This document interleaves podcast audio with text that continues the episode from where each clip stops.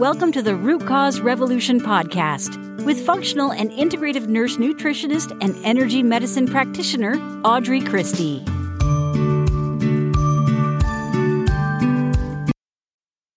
Welcome back to season eight of the Root Cause Revolution podcast. If this is your first time listening, you've got some catching up to do, but I'll take a second to introduce myself.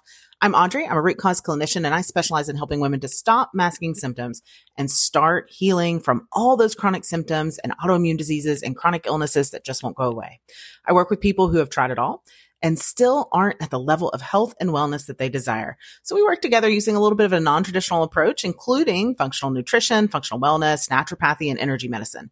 I specialize in helping you to start your own root cause revolution to rebalance your body so it can heal for good. So if you're done with band-aids and ready for real healing solutions, I can help. All right, let's dive in. This is episode 308 of season eight. And this is February. We're talking about liver health. If you've been hanging out with me on Instagram, we've been talking about liver health there.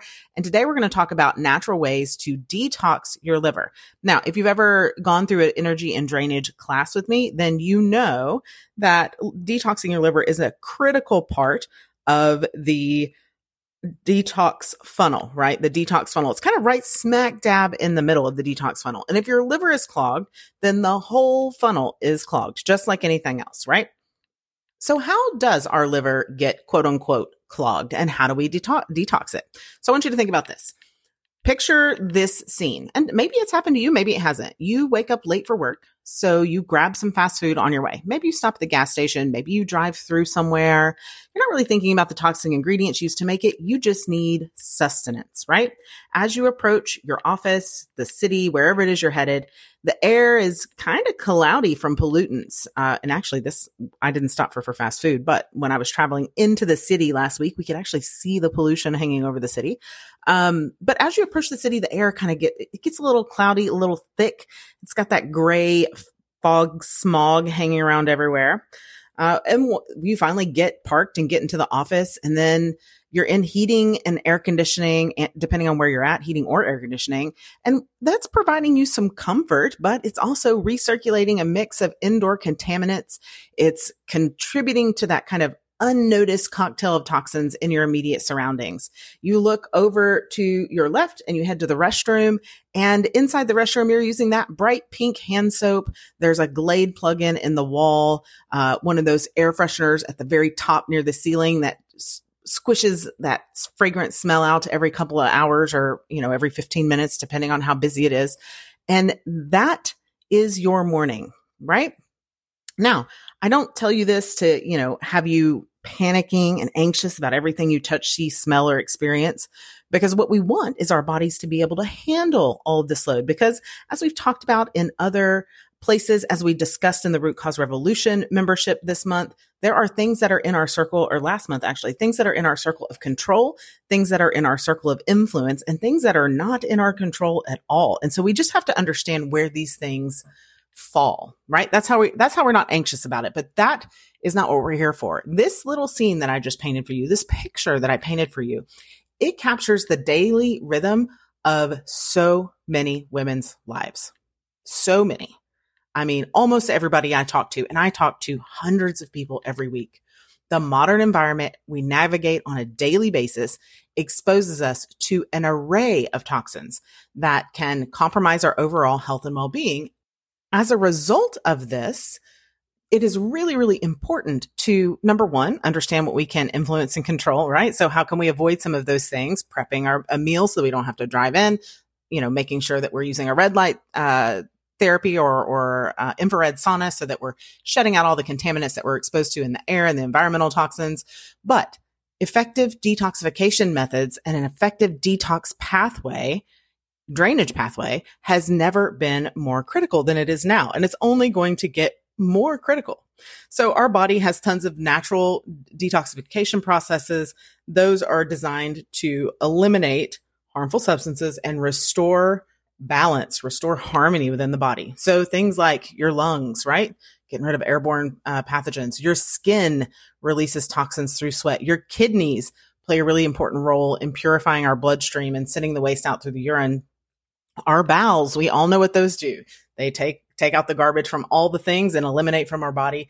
And then our liver, whose job is probably the biggest job of all in the detox pathways, uh, in our drainage pathways. And that is that it filters and neutralizes toxins.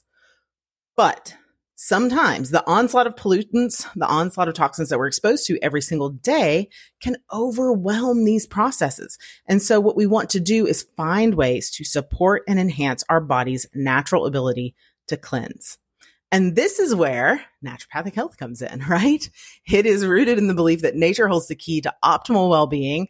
And we put a profound emphasis on the body's innate ability to heal itself. So we're going to talk about several ways that we can naturally enhance those detox systems, naturally help our liver without having to do some seven day crash juice cleanse or any of those things, which by the way, those are not a good idea, but that's for another day. The first one and probably the simplest one is hydration.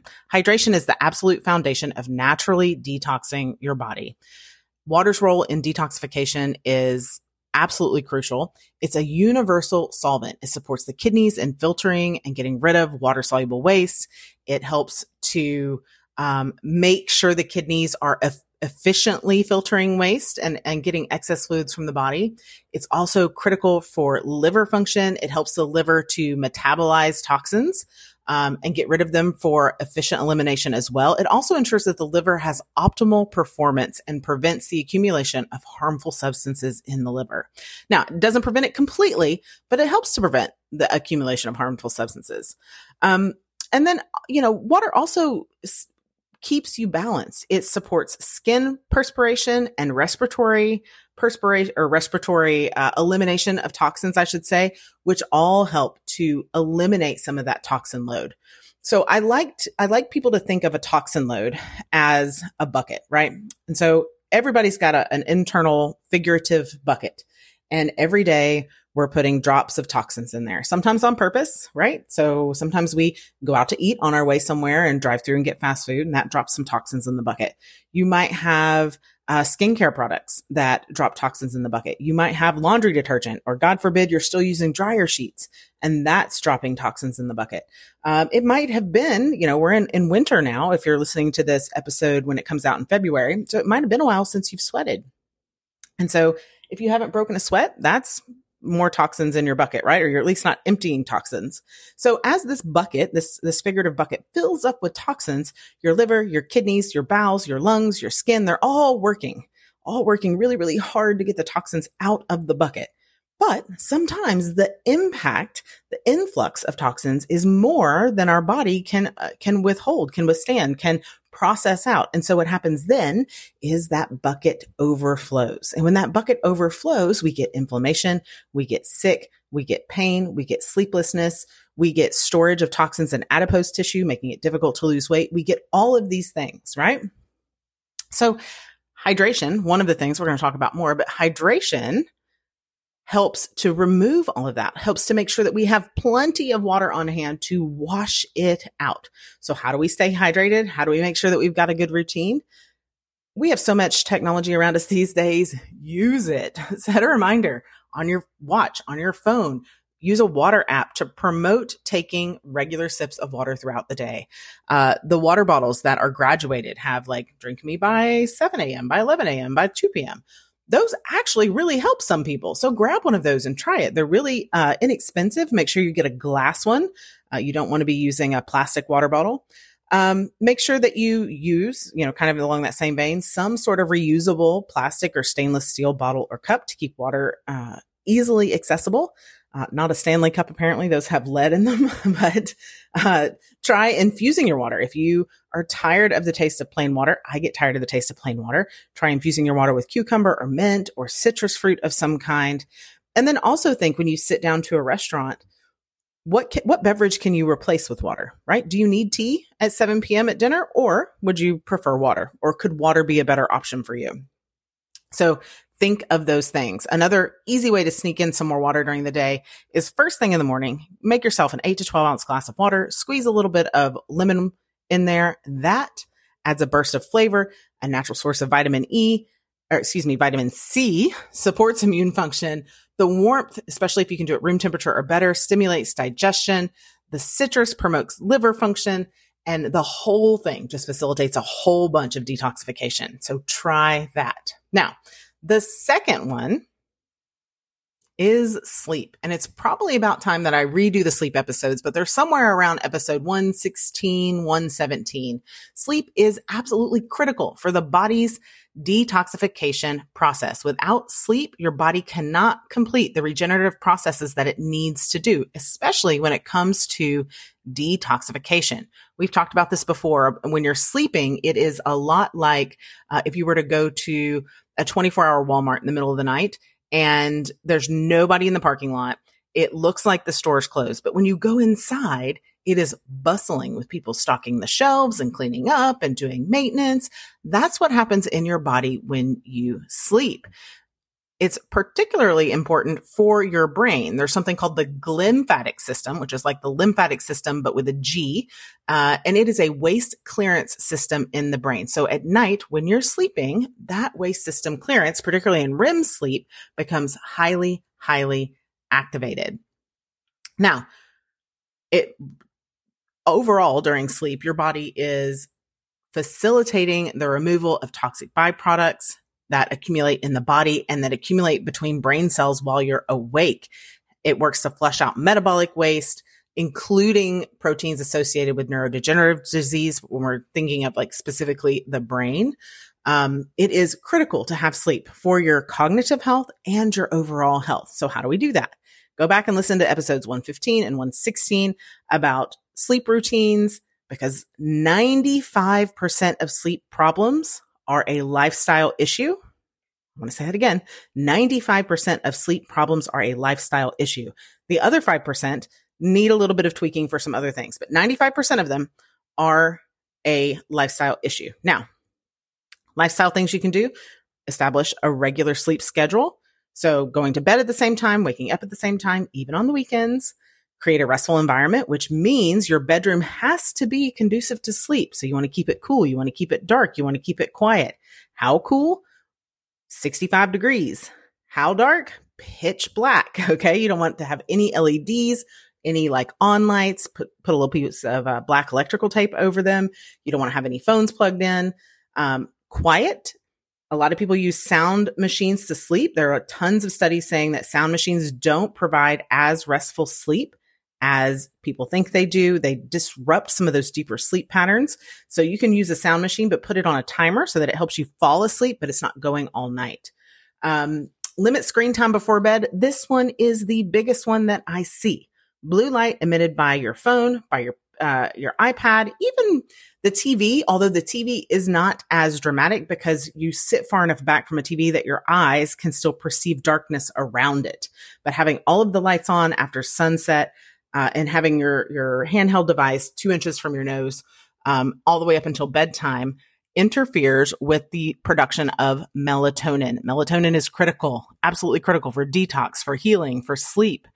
Um, another thing you can do is practice relaxation techniques. If I am too wired to go to bed, I always meditate myself to sleep. If something happens, the dog gets up and ha- you know has to go to the bathroom in the middle of the night, and I'm awake at 2 a.m., I meditate myself back to sleep. Um, but you can also practice those relaxation techniques morning and mid afternoon. So doing a 20 minute meditation as a bookend or, you know, a bookend and a book middle for your day will help you relax better and improve your sleep. And then the last one, this seems pretty, uh, obvious to me, but may not be obvious to all. Avoid stimulants, right? Caffeinated beverages or stimulants close to bedtime are a no no. In fact, if you're over 40, caffeinated beverages and stimulants after about 2 p.m. are a no-no, right? Or if you have trouble sleeping in general. Um, it always floors me when I'm headed somewhere in the evening and it's, you know, five, six, seven o'clock or just dark enough that I can see inside of the stores as we pass by. And I'm like, who in the world is in a coffee shop at 8 p.m. having a double espresso? That is not going to promote a good night's sleep. All right. The next thing you can do. So, so far we've talked about hydration. Next, we're talking about, or we talked about sleep already. Now we're talking about sweating. And I've touched on this a little bit.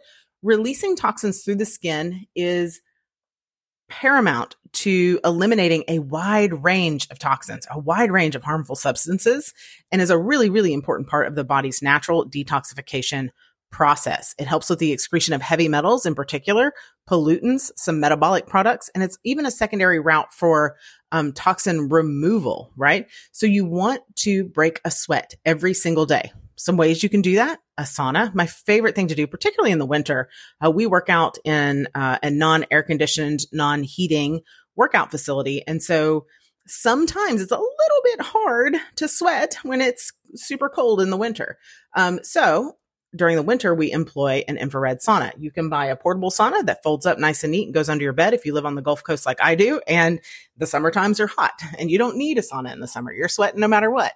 Um, but making sure you have heat exposure is really, really important. I prefer infrared saunas for detox versus a steam sauna, although take whatever you can get. Um, and then also for women, I want to remind you that you should wrap your hair up before getting into a sauna. If you do that on a daily basis, it can really make your hair dry and brittle. Um, but heat exposure in a sauna triggers profuse sweating, eliminates toxins, eliminates heavy metals, as well as any volatile organic compounds that you've been exposed to. So think of those Glade plugins, think of paint fumes, think of that kind of thing. Uh, 20 minutes, three to four times a week is all you need. Okay. Another thing you can do if you don't have access to a sauna is a hot bath. Uh, taking a hot bath or a steamy shower can induce a sweat and help to facilitate those toxins. Uh, speaking of that, after a sauna, you should always take a shower and rinse those toxins off your skin. Uh, hot yoga is another option if that's your if that's your thing. I don't love hot yoga for me, uh, but a lot of people really love hot yoga. It's yoga practice in a heated room, and it really intensifies the sweating process. If you can do that one to three times a week, you're kind of killing two birds with one stone. You're getting your workout, your mobility in, really three birds with one stone, uh, your workout, your mobility, and your sweating in. And then, of course, exercise in the caveat that you actually sweat when you exercise. But if you incorporate these sweat inducing activities into your routine, that helps to strengthen your body's detoxification process. And then you don't have to spend a bunch of money on supplements to help your body's detoxification process. Um, physical activity is the last one we're going to talk about. And I kind of touched on it with sweating, but physical activity, even if you don't sweat, is still really, really important. Exercise increases blood circulation, enhances the delivery of oxygen, enhances the delivery of nutrients, and removes metabolic waste products, right? The increase in that blood flow optimizes your organ function, supports your kidney, supports your liver, and supports filtering and eliminating those toxins. Exercise, physical movement also stimulates the lymphatic system, which is a critical part of the immune system, transports white blood cells, it drains waste products. It is really, really important. And one of the things that I see impacts people the most um, is lymphatic issues. Bonus, right? If you do the sweating while you're doing the physical movement and you're kind of doing it all at the same time. So how do you do that? You need to get 30 minutes of a brisk walk most days of the week. So your choices are, and everybody should be doing this. It's going to look a little bit different depending on how old you are, what physical limitations you might have, but every single person, you should be getting 150 minutes of uh, movement a week if it's easy movement like walking. So if you're if walking is your jam, go for it. If yoga is your jam and it's not hot yoga, you should be getting 150 minutes a week of that, okay? If you do something a little bit more intense, you still need 75 minutes a week of that physical movement if it's something like running, if it's something like CrossFit. You should be getting 75 minutes. Now, that doesn't mean in your hour long CrossFit count class, that whole thing counts.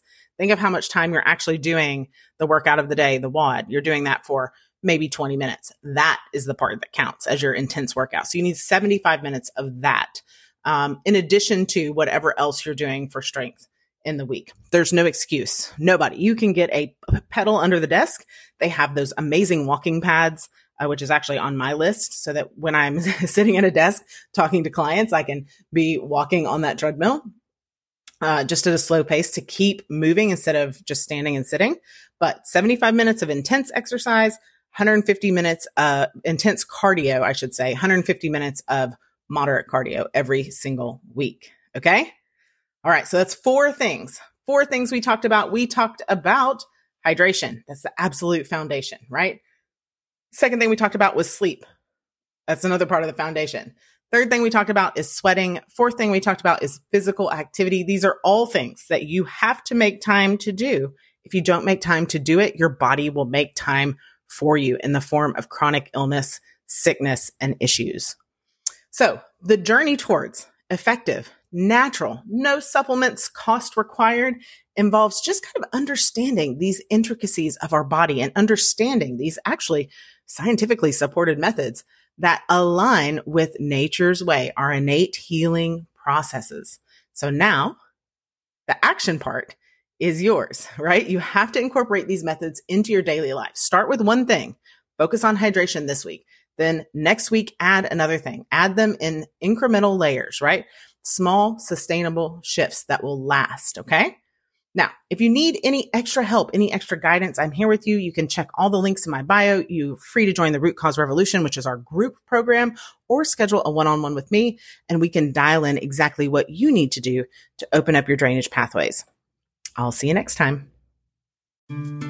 Thank you for listening to the Root Cause Revolution podcast. Be sure and subscribe on your favorite podcast provider. Ratings and reviews are always appreciated.